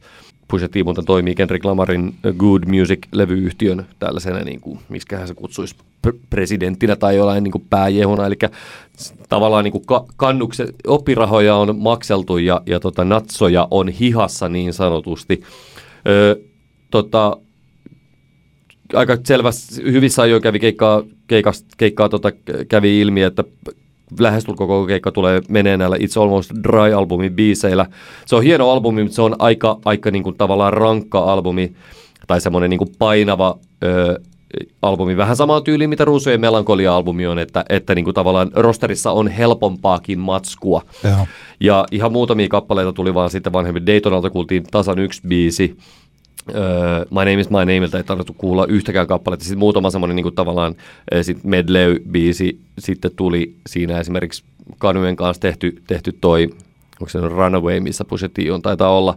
Siitä kuultiin pätkiä ja niin poispäin. Öö, mutta mulle, tot... mä voin tähän väliin joo. sanoa se, mulle kaikista kovin hetki oli se, tämä I Don't Like Chief Keef, niin, niin, Keef biisi. Mistä se, he, hehän kun menee Pushatiin tonne Spotifyhin, niin se taitaa olla se kaikista Joo. striimatuin. Se on siis se niin kuin remix-versio, kyllä, kyllä. missä on sitten Kanye ja mitä jengi. Se on aika vahva kappale muuten. Niin siis on. Se on, se on, se on huikea, sanotaan. Se on just sellainen, että perhe, perheenisä ei voi sitä tuolla julkisesti kovasta niin sitä ämyristä soittaa, koska se on aika räävitön biisi tällä muuta, mutta yksin autossa mä voin sitä lukuttaa. Niinpä. Se on kova. Kyllä joo, mutta, mutta tota, vaikuttava keikka, mutta tosiaan aika silleen niin syvän päädyn kamaa kuitenkin loppupeleissä. Upeat, ne biisit on itsessään upeita, biitit on upeita, hienoja sampleja siellä täällä. Niitä on kiva bongailla. Ja sitten pienenä hauskana, lainausmerkissä hauskana yksityiskohtana Diet Coke-kappaleen kohdalla saimme kaikki screeniltä seurata, kuinka tehdään crack cocaineia. Kotona ö, oletko jo Antti hankkinut ö, jääpala koneen ja baking sodaa? Mo, siis tai jos sillä että jos mä sanon kyllä, niin se kuulostaa siltä, niin kun mä haluaisin tehdä kräkkiä Ylöjärven kyllä. siellä. Tota, Mutta sä teetkin vaan pizzaa. Mulla on, joo, mulla on ne, mitä siinä videolla oli, niin on raanasta tulee vettä. Meillä on jääpaloja tälläkin hetkellä pakkasessa ja mulla on olemassa toi kahvipannu. Kyllä. Baking sodaakin. Luultavasti meillä on sitäkin siellä, mutta että kokaiinia tällä hetkellä ei ole. Et, et, et valmistele kotona. En se on ole. ihan hyvä juttu. Antaa tota, muiden, muiden hoitaa ne hommat. Mutta siis vaikuttava keikka. Itse tietenkin toivoin, varsinkin niin Daytonalla on niin monta niin käsittämättömän hienoa biisiä. Totta kai If You Know, You Know kuultiin, joka on ehkä se kaikista kovin biisi, mutta Hard Piano esimerkiksi Santeria olisi ollut tosi ihana, ihana kuulla, mutta tota, ei sitä ihminen kaikkea voi saada. Mä siitä painelin tuonne Balloon Stageille ja hyvä, että painelin. Mulla tuli sen Pushatin jälkeen sellainen olo, että nyt mä haluan kokeilla jonkun, että tehdään nyt joku, maistetaan jotain sellaista makua, jota ei ole aikaisemmin maistettu. Ja Balloon Stageille mä katsoin, että ah, siellä on tämmöinen kuin Alok Oho and His Sounds of Joy. Sehän oli sellaista aivan upeaa rytmikasta tanssimusiikkia, jossa, mä, jossa oli mielenkiintoinen kokoonpano. Siinä oli niin kuin saksofonisti – sitten siinä oli, mun mielestä soittikohan trumpettia, oli niin kuin tällainen mm. kahden hengen torvisektio. Rumpali tietysti. Sitten siinä oli toisella puolella stage oli kaksi tyyppiä, jotka soitti erilaisia korgin syniä. Se oli se niin kuin korkin bassosynä mm. ja siinä vieressä joku toinen synä ja toisella oli sitten mun mielestä kaksi jotain sellaista, mitä mun mielestä tuli just tässä vähän aika sitten. Kork julkaisi ne analogisynät, onko se joku duotone tai joku, joku tällaiset, mm. tällaiset näin, jotka on oikeasti analogiteknologiaa, mutta on niin kuin uusia siis tällä. Mutta tällaisella vähän pikkasen niin kuin retro-synä yhdistettynä sitten siihen torvisektiosoundiin. Joo. Ja sitten kaksi naislaulajaa ja sitten tämä yhtyen johtaja, eli Alokte Oho, mm. Alokte Oho itse siinä. Ja soittivat hyvin, siis tällaista Afrikan maaperän, mistä nyt sitten on, Alokte Oho Etelä-Ghaanasta kotoisin Joo. olevaa. Se oli sellaista, niin kuin mä sanoin, vähän se iloa, tanssia ja rytmiä ja se oli aivan ihanaa. Siinä välissä tuota toi, tuli toi Jimmy Tenor tuli heittämään yhden huillusoolon siihen yhteen, yhteen biisiin. Ja, ja tota, aivan upea, ihana keikka Siis ka- kaikkiaan. Mä varsinkin rakastin sitä tyyppiä, joka soitti sitä Korkin bassosynaa, koska ne bassokuviot, ne oli taas, taas niin tiukkoja ja mm. hauskoja. Mä niin kuin, rupesin seuraamaan sitä ja hänen vasenta kättää, mitä hän siellä sitten Kyllä. pyöritteli. Niitä. Se, oli, tota, se oli tosi upeata musiikkia. No niin, Ja just, sun... ja just sellaista sanon vielä, niin kuin, että äh, okei, tolla, toi bändi voi olla monessa muussa paikassa, kuin Pori Jatsella ja Pori siis tällainen. Mulle tämä on sellainen, että vain Flow-festivaaleilla mä kohtaan tällaisen Jep. musiikillisen elämyksen. Kyllä. Mennäänkö sunnuntaihin? Mennään sunnuntaihin. Kun, Kyllä. Kun tultiin paikalle, mitäs... No mä mulla kävin- taisi olla ekana, mulla oli ekana se Te- Teddy Rock, mutta Joo, se sa- sitä Hei, muuten itse asiassa tässä kohtaa haluan, unohdin kokonaan lauantailta sen, että kävin lauantaina kat- tsekkaamassa Hesarin Helsingin Sanomien sen mustalaatikko-esityksiä. Se oli tosi kiva. Toimi hyvin festivaali, festivaaliympäristössä ja ajattelin kyllä mennä seuraavan kerran kuin Tampereelle. Aina muutamia, silloin tällöin ovat Tampereellakin näitä mustalaatikkoesityksiä tehneet, niin aion mennä katsomaan. Ideana on siis se, että toimittaja itse ö, puhuu tavallaan tietyn pitkän syväluotavan artikkelin läpi kuvien, kuvien kerran. Tavallaan vähän niin kuin tämmöisiä presentaatioita, mutta toimi tosi hienosti. Kiitos Hesari ja Flow tästä. Mutta joo, sunnuntai sitten keikkojen puolesta alkoi itselläkin Teddy Rock Atonal Drums Showlla, eli Teppo Mäkysen Suomen The äh, Rumpalin tota noin, niin show. Hän oli lavalla yhdessä kosketin soittaja tuottaja Nikita Rafaelovin kanssa ja oltiin sitä katsomassa ja se oli aika ihanaa semmoinen tota, ihanan tota noin, niin, Seesteinen on kyllä täysin väärä sana, mutta jotenkin se, oli, se on kuitenkin oli semmoista äänimaisemaa va- pääosassa, niin, niin ihanaa semmoista niin kuin hivelikorvia ja terrykalvoja. Mukavasti se keikka. Mun mielestä siinä oli, ne huippuhetket oli hienoja. En tiedä nyt kuka hoiti valon ja savun mm. yhdistelmän, mutta jotenkin tosi mageesti siinä mentiin sillain vertauskuvainollisille helvetin porteille, Joo. jossa alkoi oikeasti se hehkui ikään kuin se lava. Kyllä mä jotenkin kuvittelin koko ajan, vähän niin kuin yhdistin sen tuohon niin kuin Dyyni-elokuvan estetiikkaan, sitä, koska se näytti vähän niin kuin aavikolta. Paljon tuli semmoista niin kuin oranssin harmaata sävyä ja sitten ne pystyvalothan näytti vähän niin kuin semmoiselta joltain massiivisilta valonheittimiltä niin kuin, tai avaruusaluksilta. Tai sitten saattoi, saattoi näyttää just liekeiltä siinä yhdessä, niin, yhdessä kohtaa. Niin, niin se oli jotenkin tosi, tosi hieno. Ja jotenkin siitä tuli, tuli mieleen se, että mä en tiedä, onko Teppo Mäkinen säveltänyt niin kuin elokuvamusiikki vielä, mutta jos ei ole, niin hänen ehdottomasti pitäisi, koska se on, sehän on tosi silleen elo, elokuvallista.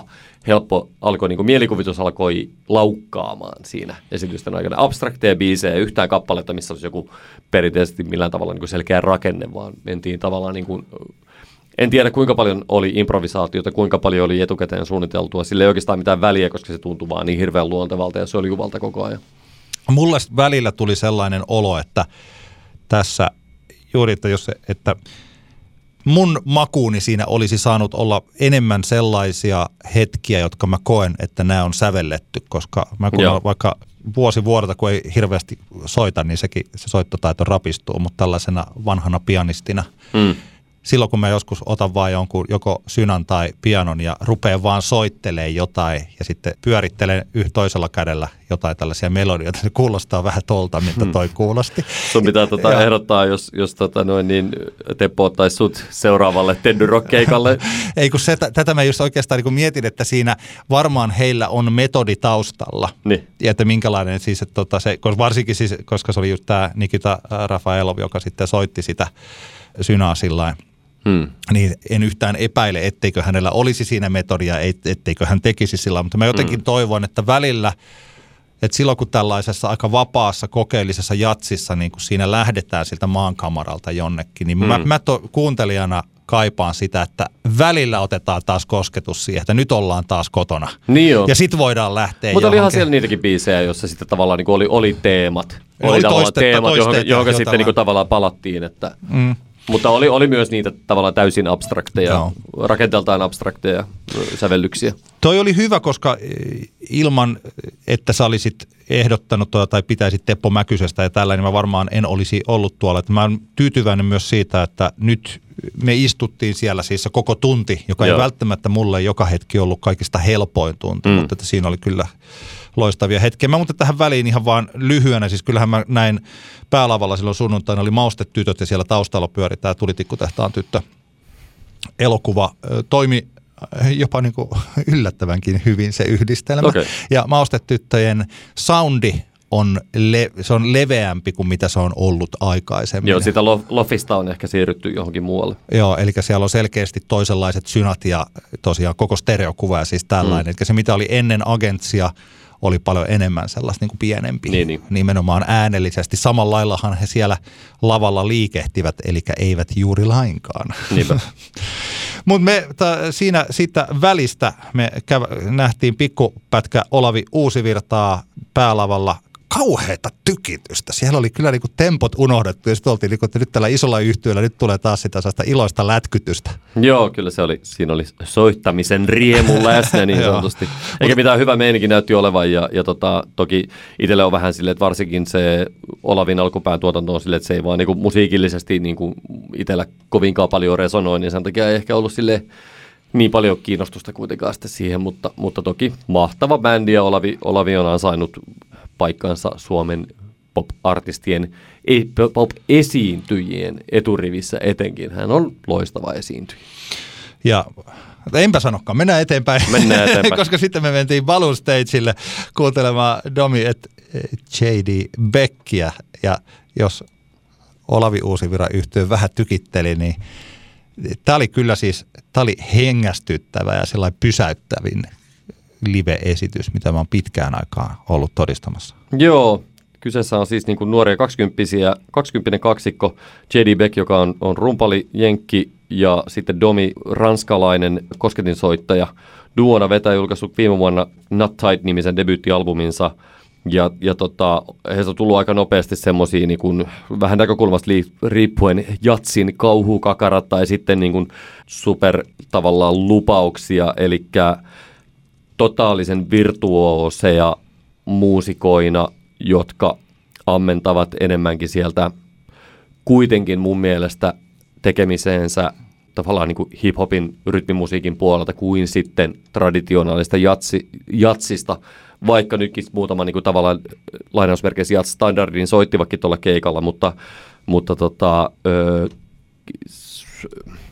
Teppo Mäkystä katsoessa se on itselle monesti vähän niin kuin semmoista rumpupornoa, ah. koska Mäkinen, Mäkynen, Mäkysen soitossa ei ole rajoja käytännössä, eikä myöskään Domi ja JD Beck kaksikon soitossa ole rajoja. Monesti sitä miettii, että miltäköhän se tuntuu, että jos taidot on niin korkealla tasolla, ettei ole käytännössä niin kuin tavallaan, että jos tulee mieleen soittaa joku juttu, toteuttaa joku juttu, niin ihminen voi sen tehdä. Ja varsinkin tässä niin Domi ja J.D. Beckin kohdalla, kun tietenkin rumpalia niin kuin katsoin, niin kun tavallaan kun se, kun se soitto lähtee niin kuin ryöpsähtelemään, niin ei ole tavallaan semmoista teknistä rajoitetta, joka J.D. Beckin soittoon vaikuttaisi. Eli hän voi tavallaan niin kuin viedä sitä soittoa mihin suuntaan tahansa, vaihtaa tahtilajeja aivan miten lystää, vaihtaa neljäsosista kahdeksasosia ja 16 osiin ja niiden välillä vaihdella aivan miten vaan itse niin kuin parhaaksi kokee milläkin hetkellä ja se on, niin kuin, se on häkellyttävää. Kosketin soittaja Domi myös aivan niin kuin järjetöntä touhua. Tällä albumilla, äh, tota, Nastait-albumilla pal- soittaa paljon basso, basso linjoja Thundercat, jonka moni varmasti tietää yksi tämän hetken tavallaan niin kuin arvostetuimmista jats-basisteista. Aivan silleen low-key tosta vaan Domi veti ne Thundercatin bassolinjat vasurilla soitti samaan aikaan kuin oikealla kädellä hän soittaa melodiaa ja sointuja, ja monen kappaleen kohdalla vielä laula samaan aikaan. Tämä on niin semmoinen asia, mitä on niin vaikea hahmottaa, että minkälaiset tällaisen ihmisen aivot on. Koska ihan oikeasti ne Thundercatin bassolinjat on semmoisia, että ei, ei niitä niinku ei niitä silleen periaatteessa pitäisi niinku kenenkään pystyä soittaa niinku millään instrumentilla. niin. Ja sitten tämä Domi vetää ne niinku sillä vasurilla. Oikea käsi, melodiaa, sointuja, kuljettelee siellä ja sitten laulaa siihen päälle. Ja nämä on kaikki periaatteessa, näillä on niinku, kaikilla niinku oma rytmiikansa. Se on, niinku, se on kiehtovaa. Se on kiehtovaa ihan itsessään tuo. Ja, ja se on niinku, välillähän niitä tuli, kun he soitti, niin tuli niitä semmoisia, niin kuin, pääsee semmoisia spontaaneja hä, niin kuin häkellyksen tunteita ja ääntä, äänähdyksiä omasta suusta, kun, niin kuin, tiedät, kun, sit se, kun, se, kun se soitto ryöpsähteli, kun se lähtee rullaamaan ja ryöpsähteli ja sitten se loppuu, niin sitten sille, että hää, hää, Mun pääsee se oli hyvä. ääniin. Niin kuin. Mä huomasin tuolla Facebookissa, nimenomaan siis Facebookin puolella, kun tällaiset pitkän linjan muusikot, jotka sitten, sitten kävivät sellaista keskustelua, että yleensä Joo. olivat tällaisilla saateslauseilla kuin what is this, I don't even. Niinpä, tai niinpä. siis sellaiset, että siinä vaiheessa, kun se on jotenkin hauska, kun se keikka lähtee liikkeelle, mm. ensimmäistä kertaa katsoo, että mitä ne tekee, niin tulee sellainen ehkä sellainen epäuskoinen, just tällainen niin naurahdus. Että, Niinpä. Että mitä nämä Just on? näin. Mitä ihmettä Kyllä, nämä kyllä. oikeastaan on? Ja tässä, tähän pätee niin kuin sillä samalla tavalla näin musiikillisesti, että jos siinä suurin piirtein joku shoegaze-yhtiö soittaa yhden kesän aikana vähemmän nuotteja kuin mitä nämä paino nyt tähän yhteen tuntiinsa. Niin. niin se ei ole kaikista helpoin tunti kuunnella kaikille. Siis se oli monella tavalla kyllä tosi riemastuttava mm. koko, toi, koko toi keikka, mutta sellainen henkilö, joka ty- tykkää pikkasen, se, se ei niin sanotusti siinä ei, siinä ei jotenkin päästetty missään kohtaa hirveästi irti siitä sellaisesta, siitä kauheasta tykityksestä. Ja mun Ei mielestä niin. se omalla tavallaan oli ihan niin kuin, siis se on, se on heidän tapansa tehdä tuota. Joo, ja sitten kun kuitenkin se, se on niinku, kun se niinku itsessään se on niinku tavallaan semmoinen performanssi myös tavallaan, että se ei ole niinku vain musiikkikeikka, tiedätkö, mm. vaan että siihen niinku liittyy siihen ainakin näin niinku minulle kuulijana, ja kun mä niinku katson sitä rumpalia itse ja tajuan, että, että kuinka vaikeaa vaikeita juttuja se soittaa koko ajan. Silloin kun se on vielä niin kuin kivan kuulosta tavallaan, että se ei, ole, se ei ole kuitenkaan pelkästään itsearvoisen niin kuin kikkailua kikkailun takia, vaan se kuuluu siihen kokonaisuuteen se, että siellä tapahtuu niin kuin, tavallaan täysin poikkeuksellisia asioita, niin se on, se on, tosi, se on tosi vaikuttavaa kyllä. Se täytyy sanoa siis vielä siis sillain, että no mikä tässä kävi ilmi kyllä jo, mutta että se soitto heissä oli aivan käsittämättömän helpossa. Mm. Että kun joskus kun minä olen ensimmäistä kertaa nähnyt joitain taitavia muusikoita tai vaikka hevikitaristeja, niin heillä on aina naama irveessä ja he ovat kääntyneet sellaiseen asentoon, Niin. joka ei ole millään tavalla ihmisille luonnollinen ja sitten Kyllä. tilutetaan niin maan perkeleesti. Näinpä. Ja tuntui siltä, että he voisivat vaikka tosiaan siinä samalla käydä keskustelua, että me voitaisiin jutella vaikka jostain suklaapatukoista ja ne silti voisi soittaa sitä Kyllä. kaikkea siinä. Kyllä, kyllä. Se oli aivan siis out of this world Niinpä. taitavaa. Kyllä, ja kyllä. Ja hymy, hymy huulilla koko ajan, jotenkin, jotenkin se tosi miellyttävä semmoinen tavallaan. Ja sitten kun Jatso on kuitenkin perinteisesti semmoista vakavaa, vakavien Niin. ihmisten vakavaa musiikkia, niin just se tavalla, että heidän niin kuin, suhtautuminen siihen on niin kuin, leikkisä. Leikkisä on niin kuin, se oikea, oikea termi niin kuin, mun mielestä siinä Joo. niin kuin, lähestymisessä. Sillä että tämä seuraava biisi on setin paskin biisi, koska se on se, mikä me te ollaan kirjoitettu ekana. Niin, kyllä. Ja sitten Domi, Domin tota, kiippari penkkinä toimi vessanpönttö. Joo. Et silleen niin kuin, tää selkeästi niin kuin, huumori paljon läsnä mukana, mutta ei mitään niin kuin kainalopierro-touhua, mikä on sinänsäkin välillä myös ihan hauskaa, mutta se, että, että juuri, että se haluavat alleviivata niin kuin Luukillakin sitä, että nyt, että jatsin ei tarvi olla mikään tiedätkö, elämän ja kuoleman asia. Se voi olla Joo. Joo. kivaa ja leikkisää, ja siitä voi sille vaan tykätä ilman, että sä ymmärrät koko ajan, että missä 27,5 neljäsosaa tahtilajissa tällä hetkellä, milläkin hetkellä mennään. Se oli huikea keikka ja sellainen, josta varmaan eh, puhutaan sitten niin kuin Mm. paljon, että olitko muuten silloin sillä keikalla. Sitten tämä sunnuntai-ilta meidän osaltamme tai minunkin osalta ainakin huipentui. Siellä oli Christine and the Queens oli Silver Arenalla Joo. ja siitä sitten vajaa tunti niin Blur aloitti tuolla main stagella. Jos mennään kronologisesti, niin mä nyt sanon muutaman sanan tästä Christine and the Queensista, jos sopii. Joo, ei kun sanotaan, mä, mä oon liidaamassa Joo. siihen, siihen juuri, koska mä sanon, että mä näin siitä noin puoli tuntia siitä Christine and the Queensista ja mä halusin kuitenkin hyvät paikat mm. NS tuolta ö, Blurilta ja pääsinkin siihen aika kes, ihan keskelle Joo. ja aivan eteen, mistä mä olin tyytyväinen. Nyt jälkikäteen mulle tuli sellainen olo, että tämä Kristine, että koska se oli niin saatanan kova, että se Mm. tuntui siltä, että miksihän mä, että olisiko nyt kuitenkin pitänyt ottaa jotenkin katsoa se loppuun. Mutta sehän oli siis huikea keikka. Niin oli jo. Entry Level julkaisu Christine and the Queensilta on vuoden 2018 Chris. Tämä keikka keskittyi, jos oikein ymmärsin, sataprosenttisesti Paranoia Angels True Love-nimiseen viimeisimpään albumiin, joka on tänä vuonna tullut. Ja, ja jossain kohtaa keikkaa, kun mä toivoin niitä Chris-albumin muutamaa helpompaa tanssibiisiä, niin kuin Girlfriend tai Doesn't Matter, niin tajusin, että eihän ne tähän millään tavalla sopisi jolloin sitten annoin periksi siitä ajatuksesta. Ja, ja tota, tämähän oli enemmän tämmöinen niin kuin tavallaan teatterimusikaali esitys kuin mikään perinteinen niin kuin keikka. Vaikka lavalla oli niin sanotusti normaali bändi, eli rumpali, ja sitten oli basisti, kiiparisti, sitten oli äh, kitaristi, kiiparisti, niin, niin kuitenkin enemmän oli, tämä oli tämmöinen niin kuin uskontoa ja rakkautta käsittelevää ja ehkä sukupuolta käsittelevä revy on väärä sana, mutta jonkunasteinen musikaali, kuvaelma.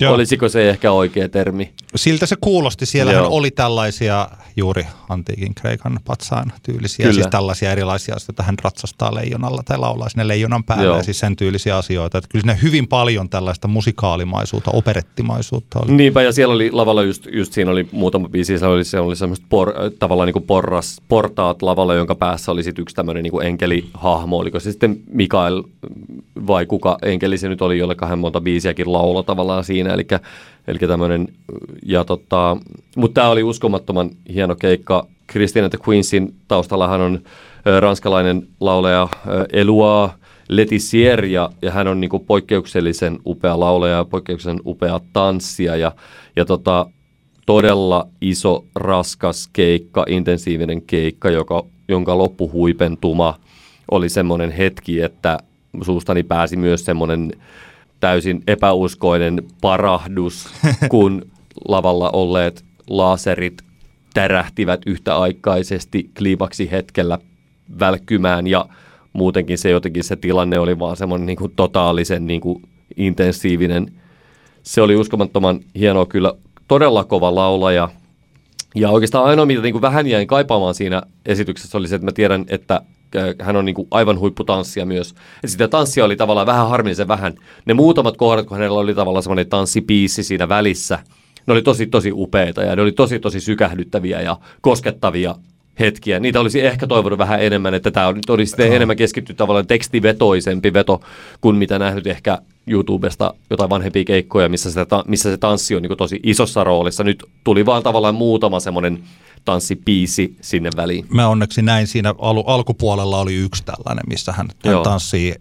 Sanotaan, että on suhteellisen hyvin toi henkilökohtainen fysiikka kunnossa hänellä. Joo, kyllä selkeästi tota, Siis ei pelkästään, miten Niin. puhu pelkästään siitä, niin kuin, että hän että on lihaksikas, monella on Joo. lihaksia, mutta siis tuntuu siltä, että lihakset ovat hänelle ainoastaan työkalu siihen, että hän pystyy liikkumaan. Joo, niin kuin hän kropan- liikkuu. kropan kropan niin, hallintaa. Että se tuntuu Joo. ihan. Onko se taitaa olla muuten, mä en tiedä meneekö sitten pilalle, jos katsoo tämän kyseisen, eh, mistä sä varmaan puhut tästä biisistä Big Eye, mm. mä luulen, koska tuolla BBCn YouTube-kanavalla on tämän, tämän kesän Glastonburysta se oh, joo, sama, okei, sama no esitys. muuten katsoa. Ja se Joo. on tällainen 8-9 minuuttinen, Joo. jossa hän sitten tanssii ja se lähtee. Mun mielestä se Kyllä. oli myös Flowsetin vikabiisi, mutta mä Joo. en silloin enää ollut siellä. Se tuntuu, että siinä on juuri noita tällaiset laaserit Joo. Ehkä se kannattaa sieltä katsoa, jos ei tiedä, koska milloin the Queen seuraava kerran tulee Suomeen. No niinpä, niinpä. Ja eikä silloin väliä, vaikka se paljastuisi, että tää, tässä tulee tällainen näin.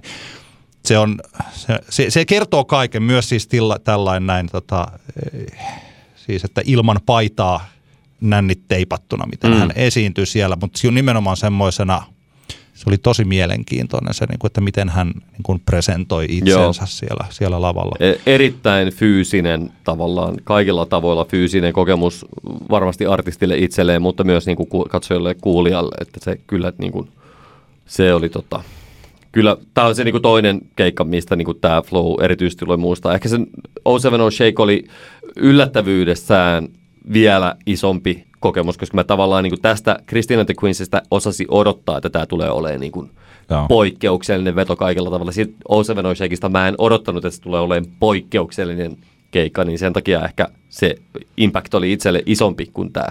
Moni kehui myös Sudan Archivesia, Joo. joka oli sitten taas tähän samaan aikaan siellä Black Tentissä, mutta me ei kumpikaan oltu siellä, niin ei voida siitä sanoa muuta kuin, että moni keho sitä.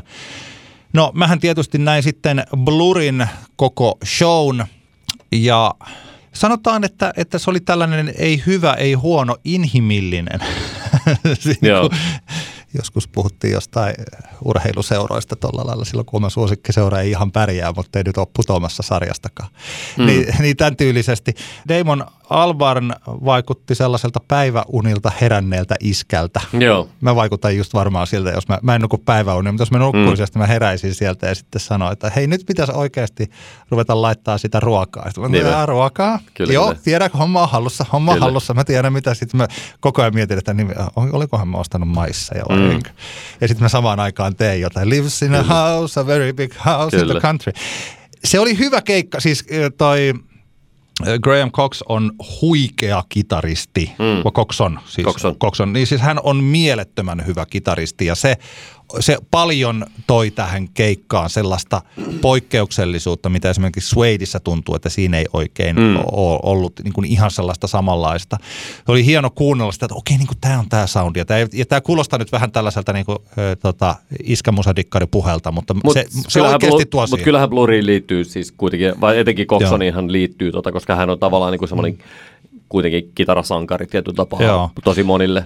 Joo, että hän oli, hän oli siinä loistaja. Siis Damon Albarn on hyvä laulaja. Hän mm. on, vaikka hän onkin pikkasen sellainen päiväunilta heränneen iskän oloinen, Kyllä. niin että jos, että mä, joskus pitäisi joku kysyä sillä tavalla, että, että syöksä tarpeeksi, kun nukuksa hyvin ja mm. syöksä aamiaisen – et niin. Kokeile syödä jotain proteiinia aamulla, niin. jos vähän pää on kipeä ja jotain marjoja. siis niin, niin. tulee semmoinen olo, että et, et onko tämä ihan sillä että et tuntuu siltä, että sillä ei ole energiaa. Se oli mm. sama siellä Gorillasin keikalla, jolloin, mistä tai saatoin puhua, puhua silloin, tuntuu, että siinä puoli tuntia ennen Gorillasin keikan loppua, niin Damon jäbällä, niin loppu vähän puhti. Kyllä. Joo, ja tuntui sillä tavalla, että, että nukuuko sä hyvin? Onko mm. kaikki, kaikki ihan ok? Kaikki? Sitten se tai... kuitenkin on hirveän sillä lempeä ja hauska niin, siinä. Niin. Mun mielestä sillä on kivat, kivat välispiikit silloin, kun se puhuu, hyvä kommunikaatio ja kaikki tällainen näin. Mutta tuntuu siltä, että se kuitenkin on aika energistä musiikkia Blur parhaimmillaan. Niin, niin sit, tämä mun mielestäni johtaa myös siihen yhdistettynä, että yleisössä on tällaisia mun kaltaisia niin yli 40-vuotiaita vanhoja brittipop- ja mm. Blur-dikkareita, jotka sunnuntai-iltoja ei yleensä vietetä eh, bailaten kokainipäissään, vaan me mm. ollaan siellä yhden tai kahden oluen taktiikalla valmiina jo miettimään seuraavaa työpäivää. Niin. niin silloin se johtaa siihen, että se ne biisit, jotka voisi pomputtaa sitä koko Suvilahtea, niin ei sitä myöskään pomputa. Siinä on tietyllä Joo. tavalla tällaisia asioita, joihin, jotka pitää vain hyväksyä silloin, kun menee Blurin keikalle, jonka parhaat hetket ovat sijoittuneet 25-30 vuoden taakse. Joo. Niin tota, kaikki tämä sanottuna, niin siellä, se, mä kyllä nautin siitä, Joo. koska että he eivät missään tapauksessa esittäneet huonosti niitä biisejä. Se oli kyllä. siis joku country, country House, josta mä en oikeastaan silloin aikanaan välittänyt yhtään, niin aika kivasti potki Joo. tässä. Tykkäsin erittäin paljon. Girls and Boys ei ollut ihan samanlainen huippuhetki kuin mä ajattelin sen olevan, mutta Park Life, vaikka se, se toimii tuollaisen yleisön kanssa niin hyvin, kun silloin mm. kun me keski-ikäiset, meille on hyvin helppo heittää yksi käsi ilmaa ja huutaa Park Life Kyllä. siinä oikeassa kohdassa. Sitten, me odotetaan hetki, sitten tulee taas Park Life. Kyllä. Se on tarpeeksi, se on tarpeeksi helppoa ja hyvää. Ja sama siis toi Universal-konsertin päätteeksi kuulosti loistavalta ja oli erittäin, erittäin hieno. Soundi oli hyvä, bändi oli hyvä, kaikki tällainen näin. Ehkä olisin toivonut itse olevani 20 vuotta nuorempi ja olisin toivonut, että mulla olisi ollut se sama energia kuin mulla on ollut reiluna 20 ja yhtiöllä myös, mutta eihän me sitä voida saada. Niinpä, aikakoneita ei ole vielä niin, keksitty. niin. Plus sitten jos menisi aikakoneella, niin eihän sitä itse nuortuisi ollenkaan, vaan se tuntuisi vielä vaikeammalta.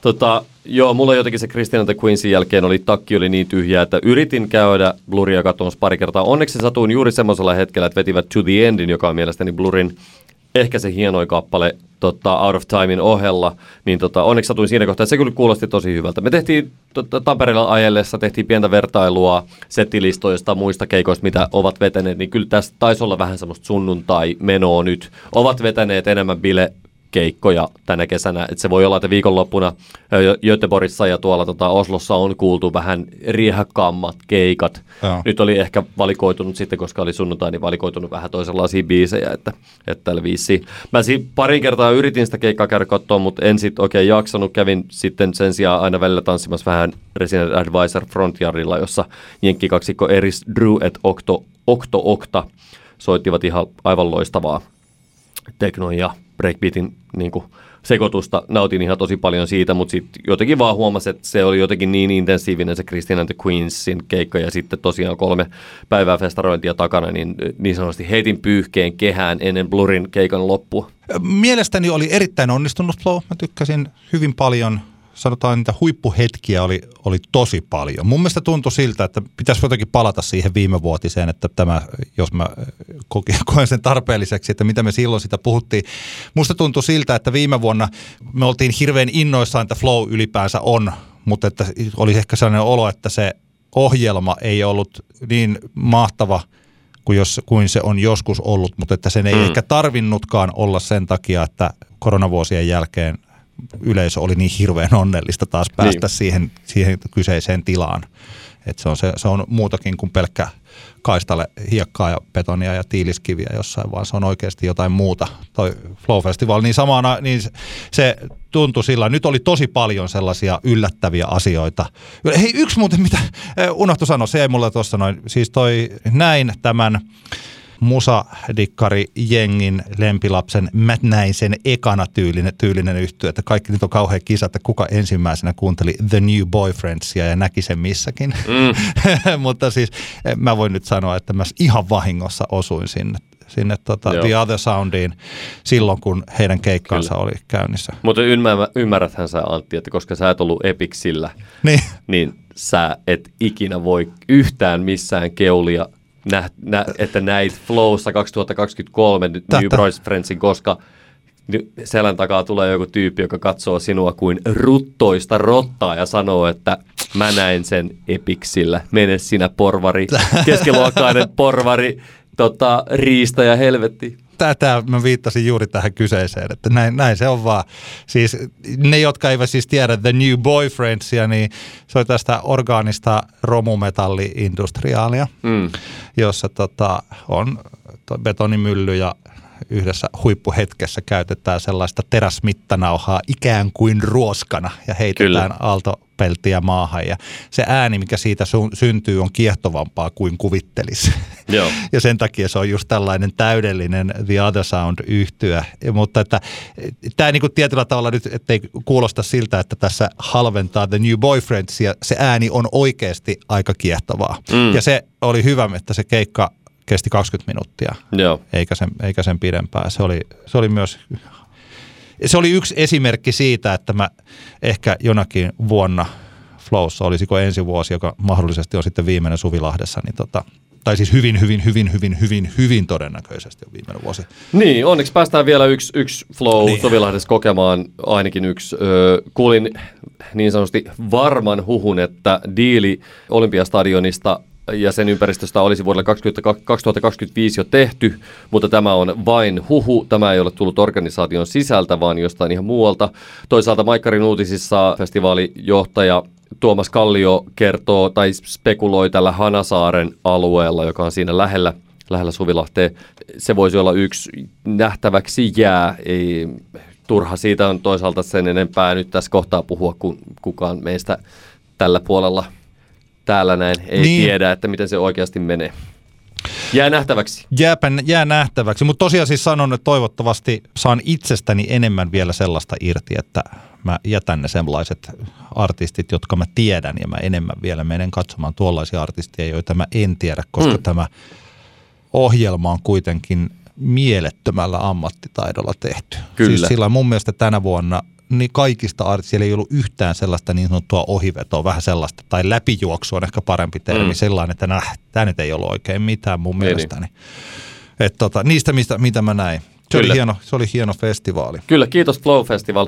Jatketaan tästä poddailua taas, kun sopiva hetki, sopiva hetki koittaa kohtaan. Tässä taas syksyn oravan pyörä lähtee rullailemaan. Katsotaan, jos saadaan sen kautta meille hieman ryhtiä tähän meidän podcast aikatauluun. Kiitos kaikille, kiitos kaikille kuunte- kuuntelusta. Palataan asiaan ja sähköpostia anttiaksantti.gmail.com. Sinne voi laittaa, jos on riis- ruusuja tai risuja tai ehdotuksia tai vinkkejä. Ruusuja tai neljää ruusua. Niin. Heippa! Moi moi! Moi moi! Antti kertaa Antti. Kaksinkertainen katsaus pop-musiikkiin.